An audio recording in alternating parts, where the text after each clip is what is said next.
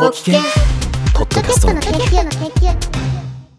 皆さんおはようございます。桐野都です。桐野都のポッドキャストの研究第109回目をお送りします。今日は2023年10月28日土曜日ですね。もう11月がね、近づいてきましたけれど、もう11月になっちゃったらもうね、12月だからね。ということはもう新年ですよね。っていう。まあいいや。はい。まあちょっとね、あっという間な感じがしますけれども、まあ今日ものんびりやっていきましょう。さて、今日の一つ目の話題ですが、生成 AI とポッドキャストの話ですね。まあ誰かがいずれやるだろうというような話ですけど、まあこれだけ生成 AI がですね、いろいろなところで活躍するようになると、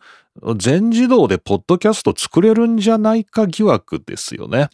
こう、例えばコンテンツ、この話題はニュースサイトから拾ってきたりとか、検索して集めたりできますし、話す声っていうのもね、これも生成できますので、まあ、音声を合成すればいいし、まあ最終的にそれをまあ組み合わせて、ポッドキャストとして配信すると、まあ、ここに AI は必要ないんですが、作り上げた、えーっと番組の内容、まあこれを例えば書き起こすなどする、もうこれも AI でできますし、えーそこから自動的にチャプターを打ったり、えーその、何ですか、番組の詳細のね、ノートを書く。これも生成 AI がやってくれるということで、まあ、各社いろんなところでバラバラのサービスを出している感はあるんで、それをつなぎ合わせなきゃいけないんですけど、これうまいことやったら、ワンクリックするだけで、ポッドキャストのエピソードを作って配信するっていうことが、もしかしたらできちゃうんじゃないかっていう。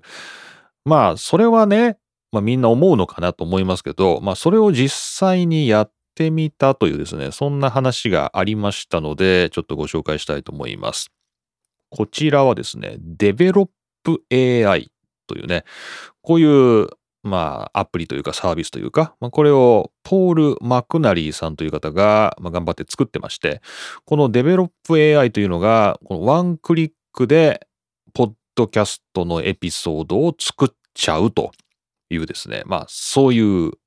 ものなってますね。ただまあなかなかそう簡単にはうまくいかないようなところもあるということなんですけど、まあこれ今日ご紹介したいと思います。こちらポール・マクナリーさんのブログですね。2023年10月3日です。AI を作ってえ一本の完璧なポッドキャストのエピソードを作るマイクは必要ありませんっていうね、まあ、そんな記事が上がってます。Use AI to build a complete podcast episode No mics required ということですね。で、まあ、この記事の内容ですけど、まあ、さっき僕が言ったような、まあ、もう、ポッドキャストってもしかしたら自動で作れちゃうんじゃないのかなっていうね。あの、まあ、誰しも思うんですけど、まあ、これをじゃあ一つの、まあ、サービスというアプリとして、まあ、作っちゃって、まあ、いろんなところにいろんな、あの、なんていうんですか、AI に、まあ、いろんなデータを投げて加工してもらってっていうのを最終的につなぎ合わせて一つのエピソードにする。まあ、これをワンクリックでやれるようにできないだろうかということを、このマクナリーさん考えまして、まあ、実際に作ってみたというね、まあ、そんな記事になってます。で、えーこちらなんですけど、2023年の4月頃からですね、AI について非常に盛り上がりを見せているというところに、えーこのマクナリーさんは危機感を覚えていたと。まあ彼はジャーナリストなんですかね。この記事の始まりはアテネ、ギリシャのアテネで取材に来たんだけど、えー、Airbnb に引きこもってチャット GPT と話し 話してたっていうですね、まあ、そんなようなエピソードから始まるんだけど、えーまあこれもしかしたら、ポッドキャストのエピソードをゼロから作るということができるんじゃないのかということで、まあ彼は、えーチャット GPT を使い、Google のコラボですね、を使い、えーまあ、Python でコーティングし、コーティングしてですね、あのーまあいろいろな、こう試してみたと、テストをしてみたと。えーそうしてみたところ、3人の、えー AI のボイス、だから3人のポッドキャストホストがこう話し合う形式の、まあ、よくあるディスカッションする形式で、だいたい10分間のポッドキャストのエピソードを自動で作るというスクリプトを、まあ、なんとか作ることができましたっていうんですね。で、えーこのやり方なんですけど、作り方なんだけど、あの、まずは Google のニュースに、まあ例えば番組を制作するっていうふうにですね、クリックすると、えー Google のニュースにデータを取りに行ってトップニュースを探すと。はい。で、えーさらにこれは関連するサイトを、まあ、ウェブから探すと、そういうことだと思いますね。で、えーチャット GPT っていうのは、あの、ウェブサイトのテキストから直接台本を作るっていうことができなかったので、えーちょっとワンクッションかませて、この Google のニュースとかの記事を、まずは一旦そこに書かれている事実っていうものを箇条書きに抜き出すっていう、そういう変換をして、さらにそれをこう台本にするというですね、まあ、ワンクッション挟むことで、これは実現することができたと。で、えーで、彼が苦労したことらしいんですけど、合成音声ですね。で、この、まあ、台本ができましたと。で、これを合成音声で、えー作るんですけど、こう、まあ、僕らが考えるところでは、まあ、3人の、まあ、仮に人間がいたとしたら、まあ、同時に当たり前ですけど録音するんで、まあ、まあ、変な話マイク1本でもできるし、まあ、マイク3本立てた場合でも録音のセッションは1回回せばま3人のね会話が全部取れるんですけど AI に合成音声させるってなるとあのそういうわけにはいかずこうパーツパーツでですねこう発注しないといけないですね AI に。でしかもそんな長いあの例えば10分間そうですね10分間3人だからまあ例えば30分のオーディオをあの、まあ、みんなが喋り続けてるわけではないですけどあの例えばですね、えー10分間じゃあ変換してとテキストを変換してみたいなそんな長いものは到底あの変換してくれないと。なので、まあ、非常に短い単位に区切って変換させなきゃいけない。しかもそれが3人分あるということで、あのー台本を分割して、で、さらに、あの、それぞれの分割したところが誰が話してるかっていうところで割り当てて、こう、合成音声を、まあ、制作する、エミュレーエミュレートする、あの、そういう AI に送る必要があったと。なので、わずか10分間の台本なんですけど、えーまあ、彼がいくつにそれを分割したのか、何十個にもと書いてありますので、まあ、いくつにもいくつにも分割して、AI にこう合成音声にさせて、それをさらにこうつなぎ合わせるっていうね、MP3、バラバラの数秒なんですかね、数秒とか、まあ、10秒ぐらいの MP3 がだんだんだんだん出来上がってくるんだけど、それをさらにこう組み合わせなければいけないと。まあ、ここがすごく大変だった。というふうにね、このブログでは書いてあります。まあ、確かにそこは大変かもしれないですよね。で、さらにお金がかかるところも大変だと。この合成音声を作るコストというのが非常に高いと。ああ、なるほどね。で、えっ、と、本当はこのマックナリーさんは、ワンクリックで10分ぐらいのポッドキャストのエピソードができるんだったら、まあ、それこそ1日100個でも作って、あの、ここで書いてあるのが面白くて、あの、ポッドキャストのエピソードを1日に100個作るディストピア工場 っていうのをイメージしていたっていうふうに書いてあるんですけど、まあ、つまりもうなんか、もう地獄みたいな話ですけど、もう1日100個でも何個でもこう、ポッドキャストのエピソードがどんどんどんどん生産されて、どんどんどんどん配信されるみたいな、なんかそういう絵を想像してたらしいんですけど、まあ、実際には、あの、合成音声の AI を、まあ、その回すお金が非常に高くて、あの、そんなにたくさんできなかったと。あとは、その間にチャット GPT を挟んでるんですけど、あの、いい台本っていうんですかね、こう、守備一貫した、あの、話のずれない台本っていうのが、一回のこう、プロンプトで、一回のお願いでパッと出てくるっていうことがあんまりなくて、まあ、結局そこで、あの、何回も何回もチャット GPT にやり直しをさせるっていう、そこは人間のチェックでですね、この台本いまいちだな、このネタいまいちだなっていうのを、まあ、何回もやる必要があって、まあ、本当は1エピソードあたり2分ぐらいでできるんじゃないかと思ってたらしいんですけど、まあ、実際には10分ぐらいかかっていたんじゃないかというね、まあ、そんなようなことが書いてありました。というね、技術的なところはね、そんなことがざーっと書いてありますね。で、あの、もし興味のある方いたら、ここにスクリプトも置いてありますんでね、ちょっと僕は全然わかんないんですけど、えー AI ポッドキャスティングのね、あの、スクリプト、あとですね、実際に完成したポッドキャストですね、これも公開されています。デベロップ AI というところで、今、エピソード3までしかね、ないですけど、この3が10月19日ですからね、えーまあ、ちょい前ですね、1週間ちょい前ぐらいですけども、に出たやつがありますが、まあ、これ、あの、全部ですね、全部 AI で作りましたというね、ポッドキャスト、英語ですけど、出てます。で、このクオリティですけどね、あの、早速聞いてみたんですが、思いのほか生々しいですね。あの、なんか最近あの NHK ニュースとか見てても、ここは AI のアナウンサーがお送りしますみたいなね、こう謎のコーナーがあのニュース番組の中にあったりして、なぜそこに人間のアナウンサーがいるのにわざわざ AI の音声で ニュースを流すんだろうみたいなことあったりしますけど、やっぱこう不自然感っていうんですかね、AI の音声が読んでるなみたいな不自然感っていうのがどうしても拭えないんだけど、このデベロップ AI のですね、ポッドキャストは、なんだろうな、なんかすごい生々しくなってるんですよね。あの、こう、なんていうの、息継ぎとか、多分ね、息継ぎとか、その間合いとか、あとこう、声の、なんていうか、トーンが結構上下するんですよね。で、逆にそれがちょっと不自然だなっていうところもあるんだけど、なんかすごい人間が喋ってるっぽい。しかもこれ英語で僕にとっては第二言語なんで、母語ではないので、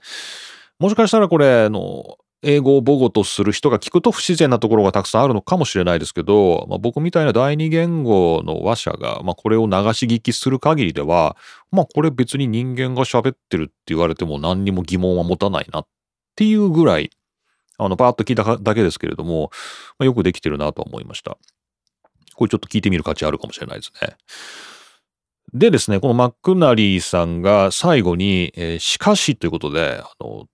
難点があると、すごくちょっと、あの、問題があると。このデベロップ AI には問題があると。えー大きな問題があると。これ言うんですよね。何かなと思うと、出来上がるエピソードが退屈っていう、あのつまり話がつまらないっていう、あの、最大の難点が残ったっていうところがね、まあ面白いなと思ったんですけど、あの、まあ技術的には可能で、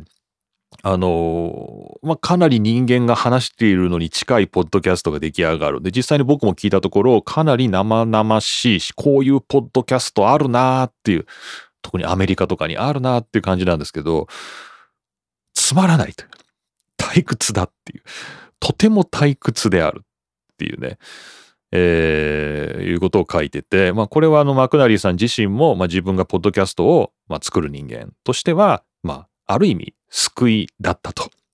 なんかね、こう全部 AI にはできないんだなっていうところで、まあ、それは救いだったそうなんですけど、もう本当に音声だけはね、本当にリアルに聞こえるから、なんだろう、もうすごい可能性あるなっていうことはもう僕も感じましたし、まあ、マクナリさんもそうやって書いてありますね。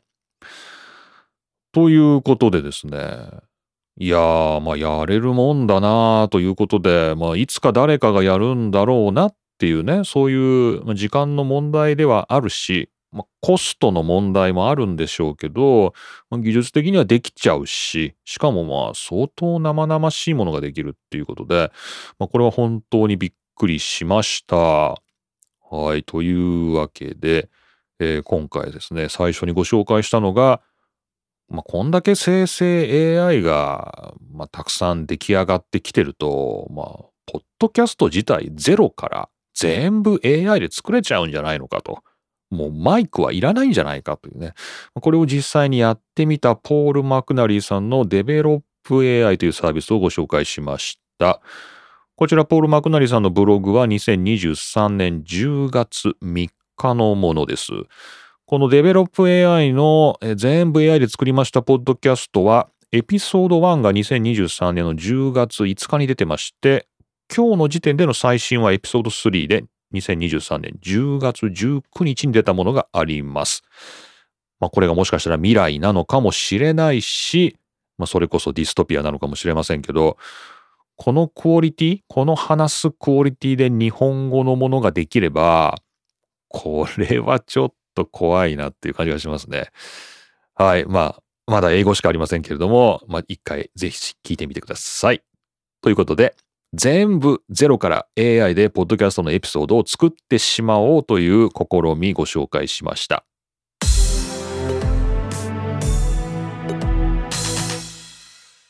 はい、二つ目ですね。こちらギガ人の2023年10月21日の記事です。スマホと接続して車内でアプリが使えるカープレイや Android オートのユーザーはほとんどラジオばかり聞いているという調査結果っていうですね、えー、10月21日の記事です。ギガ人ってこんなあれだね、長いタイトルつけるんだね。もう、これ今でも半分ぐらいしか読んでないんですけど、長いタイトルだなと思いますけど、えー、まあこれちょっとポッドキャスト絡みがあったのでご紹介したいと思います。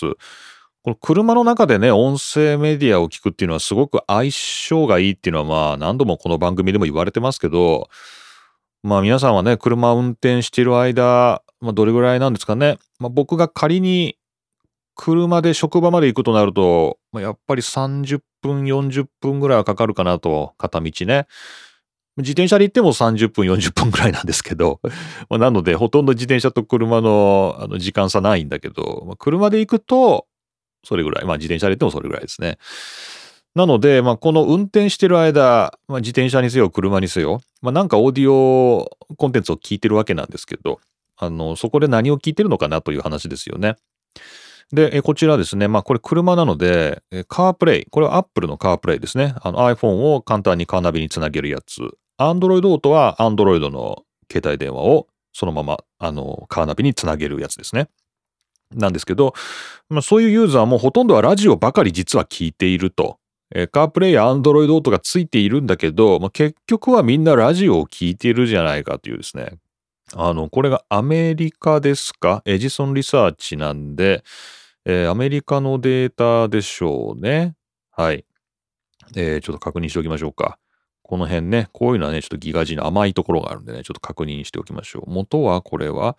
925Mac の記事なんですね。925Mac の記事で、このデータはエジソンリサーチから来てますね。エジソンリサーチの2023年10月18日。これが 925Mac 英語のブログに取り上げられて、それをさらにギガ人が日本語にしてるってことか。孫引きか。孫引きの記事ですね。まあいいでしょう。とりあえず日本語の方で紹介しましょう。で、えっ、ー、と、今は簡単に Apple の CarPlay、Google の Android Auto、まあ、こういうのでスマホつなげるので、まあ、さぞみんな、えー、Spotify とかですね、いろんな、えー、ストリーミングサービスとか、まあ、ポッドキャストとか車の中で結構聞いてるんじゃないのかっていうふうに思われるんだけど、えー、エジソンリサーチがアメリカで暮らす13歳以上の人々を対象に自動車内のオーディオ体験に対するアンケート、まあ、これをまとめると、えー、アンドロイドオートにせよ、カープレイにせよ、そういったものがついてない車に乗ってる人は、67%がラジオを聴いている。おー、67%。まあ、7割の人がラジオを聴いて運転していると。で、この中で、ポッドキャストを聞いているっていうふうに答えた人は4%ですね。まあ、約5%。7割の人がラジオを切って5%の人がポッドキャスト。まあ、7割、70%ですね。で、ポッドキャストが5%ぐらいということで、まあ、ほとんどの人がラジオを聞いてると。これがあの、カープレイがない時ですね。で、カープレイとかアンドロイドオートがついている車の場合は、どうかというと、ラジオを聴いている人が46%ですかね。まあ、だいぶ減りますね。67から46なんで、だいぶ減りますね。5割を切りますけれども、でもやっぱり半分ぐらいの人は、依然としてアメリカではラジオを聴いていることが多いと。そういうことなんですね。で、ポッドキャストはと言いますと、えー、カープレイとかついてると7%になりますので、まあ、まあ増える感じではありますけどね。2倍ぐらいになる感じではありますけど、でもかなりの人がラジオを聴いてる。で、ストリーミングが15%ぐらいですか？なんかね、まあそんなような感じで、えー、まあ、意外とみんなラジオ聴いてんだね。で、これアメリカだけですけど、シリウス XM ラジオというですね、これも衛星ラジオだそうで、まあ、国土が広いアメリカだとなかなか電波が届かない、まあ、エリア、地域がたくさんありますねで。そこでそれを補うための衛星ラジオっていうね、これがシリウス XM というそうですけど、これも聞いてる割合が非常に高いということで、まあ、ラジオをみんな聞いてるねというね、まあそういう話だそうです。ただですね、えー、これ元の 925Mac、まあこれは Mac のニュースサイトなので、まあそれなりにこう IT 関連に興味のある人がたくさん読んでるんだと思いますけど、まあ、そういうところだと、えー、最後にラジオを聞いたのがいつだか思い出せないレベルだとかですね、あの、こんなにあの人々がラジオを聞いてるなんておかしいと、これはきっとえー、広告代理店がラジオ局からお金をもらって やった調査結果じゃないのかとかですね。あの、そんなにラジオなんて聞いてないよっていう感じのコメントらしいんですけど、あの、まあ、実際のところは、まあ、ものすごく年齢層もね、幅広いのかもしれなくて、あの、実際には半分ぐらいの人がね、まだまだラジオを聞いてるんだよというね、まあ、そういうお話で、まあ、面白いなと思いました。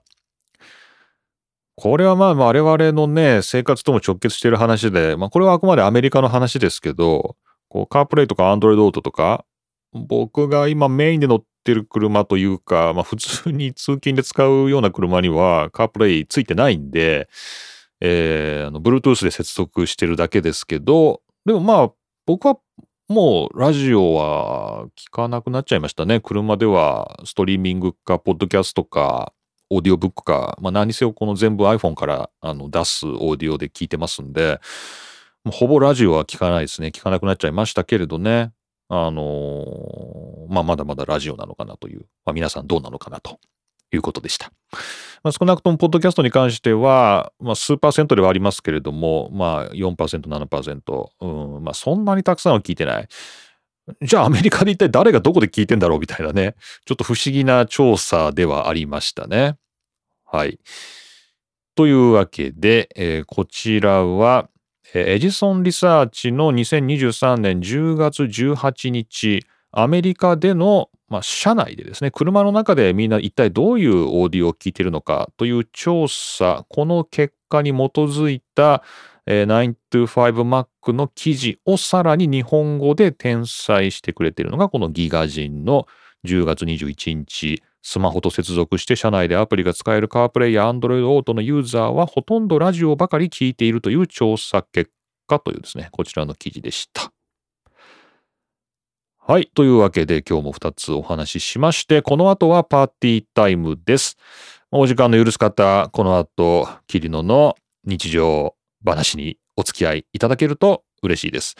それではパーティータイム行ってみましょう。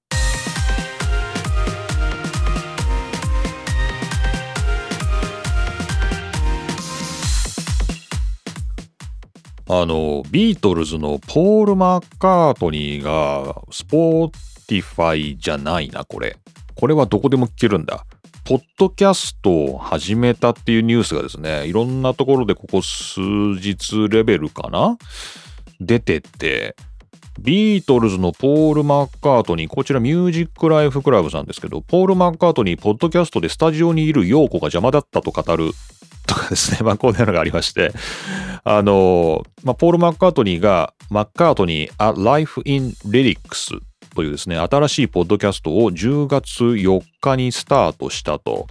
で、えー、まあ、この陽子が邪魔だった、小野陽子が邪魔だったという話がエピソード3、レッド・イット・ビーの中で語られているということで、まあ、毎回ですね、あのポール・マッカートニーの代表的な作品1曲を毎回まあ、フィーチャーする感じで、まあ、それにまつわる思い出を、まあ、マッカートニーが語っていくというですね、まあ、どうもそういう触れ込みで、全12回ですかね。もうなんかもう決まってるみたいですね。1、2、3、4、5、6、7、8、9、10、12回ですね。全12回というのが決まってて、しかも1回20分ぐらいで、まあそんなに長くもなくて、まあ頑張って聞こうと思えば聞けるし、英語ですけどね、当たり前ですけど、英語ですけど、あの、書き起こされたテキストもついてますんで、まあ、なんならそれをね、あの、Google 翻訳とか DeepL とかに放り込めば、まあ、言ってることはわかるっていうことで、あの、まあ、比較的日本語のリスナーにも優しい感じになってますね。で、まあ、なおさら、ビートルズファンとか、あの、ポールのファンだったら、まあ、楽しいのかなっていうような、あの、ポッドキャスト始まってますけど、あの、さっきの AI が作ったポッドキャストの話じゃないんですけど、面白くないんですよね、このポッドキャスト。退屈でね、あの、なんで退屈かっていうとですね、あの、なんかポール・マッカトリーのポッドキャストが始まったっていうとなんかポールが直接こうリスナーに話しかけてくるみたいななんかね皆さんこんにちはみたいなねポール・マッカトリーですみたいななんかそういうのを普通想像するじゃないですかやっぱ期待するというかなんだけど、まあ、これはなんかあの、インタビューなのかな？なんかポール・マッカトリーに対するインタビューを再編集して、あのー、司会者、司会者がですね、これ、アイルランド人の詩人のですね、誰だっけ？忘れちゃった。このポール・マッカートリーのね、Alive in Lyrics っていう、あの、自伝っていうんですか？あの、電気出ててですね、それの著者なんですけど、ポール・マルドゥーンかな？がですね、まあ、司会者としてあの、まあ、仕切ってるんですけど、まあ、その司会のあの声であのこの時マッカートニーはこんなことを思ったという。いや僕がジョンと墓場を歩いている時にねみたいなですねそういう感じの何て言うのかなインタビューを聞かされてるっていう感じかな。でまああんまり面白くないですね。あんまり。まあ僕そんな別にめっちゃビートルズファンっていうわけでもないし、ポール・マッカートニーファンっていうわけでもないので、まあそう思うのかもね。もう本当にもうポールのこと全部知りたいとかね。あの、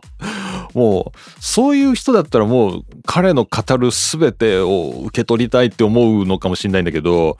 なんか僕みたいに、もうちょっとなんかこう、エンターテインメントとして聞かせてくれるのかなと思ってた側からすると、なんかそこまで聞きたくないっていう、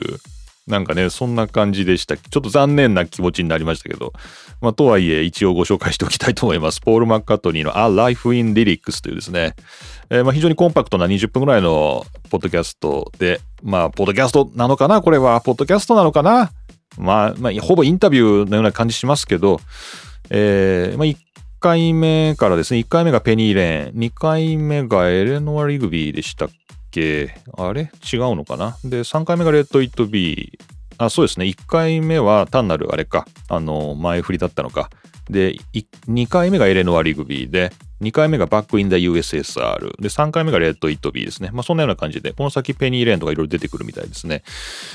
という、はい、あの感じで、まあ、もしビートルズファンの方とかね、いたら、あの、試してみてもいいのかなと。ただですね、あんまり面白くないような気がするんですけど、まあ、これは皆さんの判断にお任せしようかなと思います。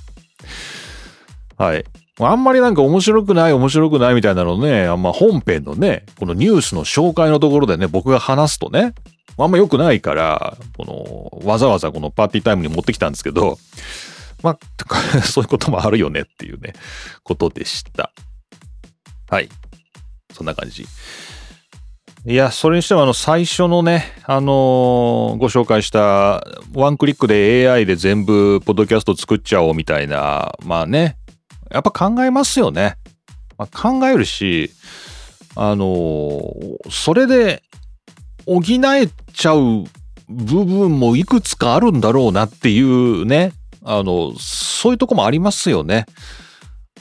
オーディオブック読み上げ、今人間がやってますけど、これを、まあ AI でいいんじゃないの？ある程度のところはっていうような感じと一緒で、ポッドキャストも、情報だけを欲しいと、まあなんかその時の話題、ニュースだけをっていうね、そういうポッドキャストもありますし、実際に合成音声でね、配信されているニュースポッドキャストも日本語でもありますからね、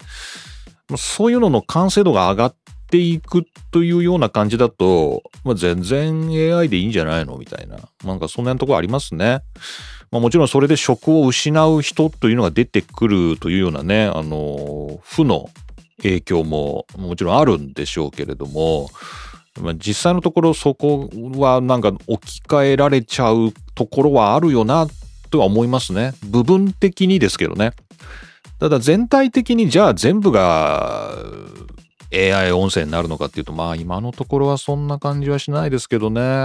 もうわかんないですね。でも3年後、5年後、まあ本当どうなってんのかなって感じですけど、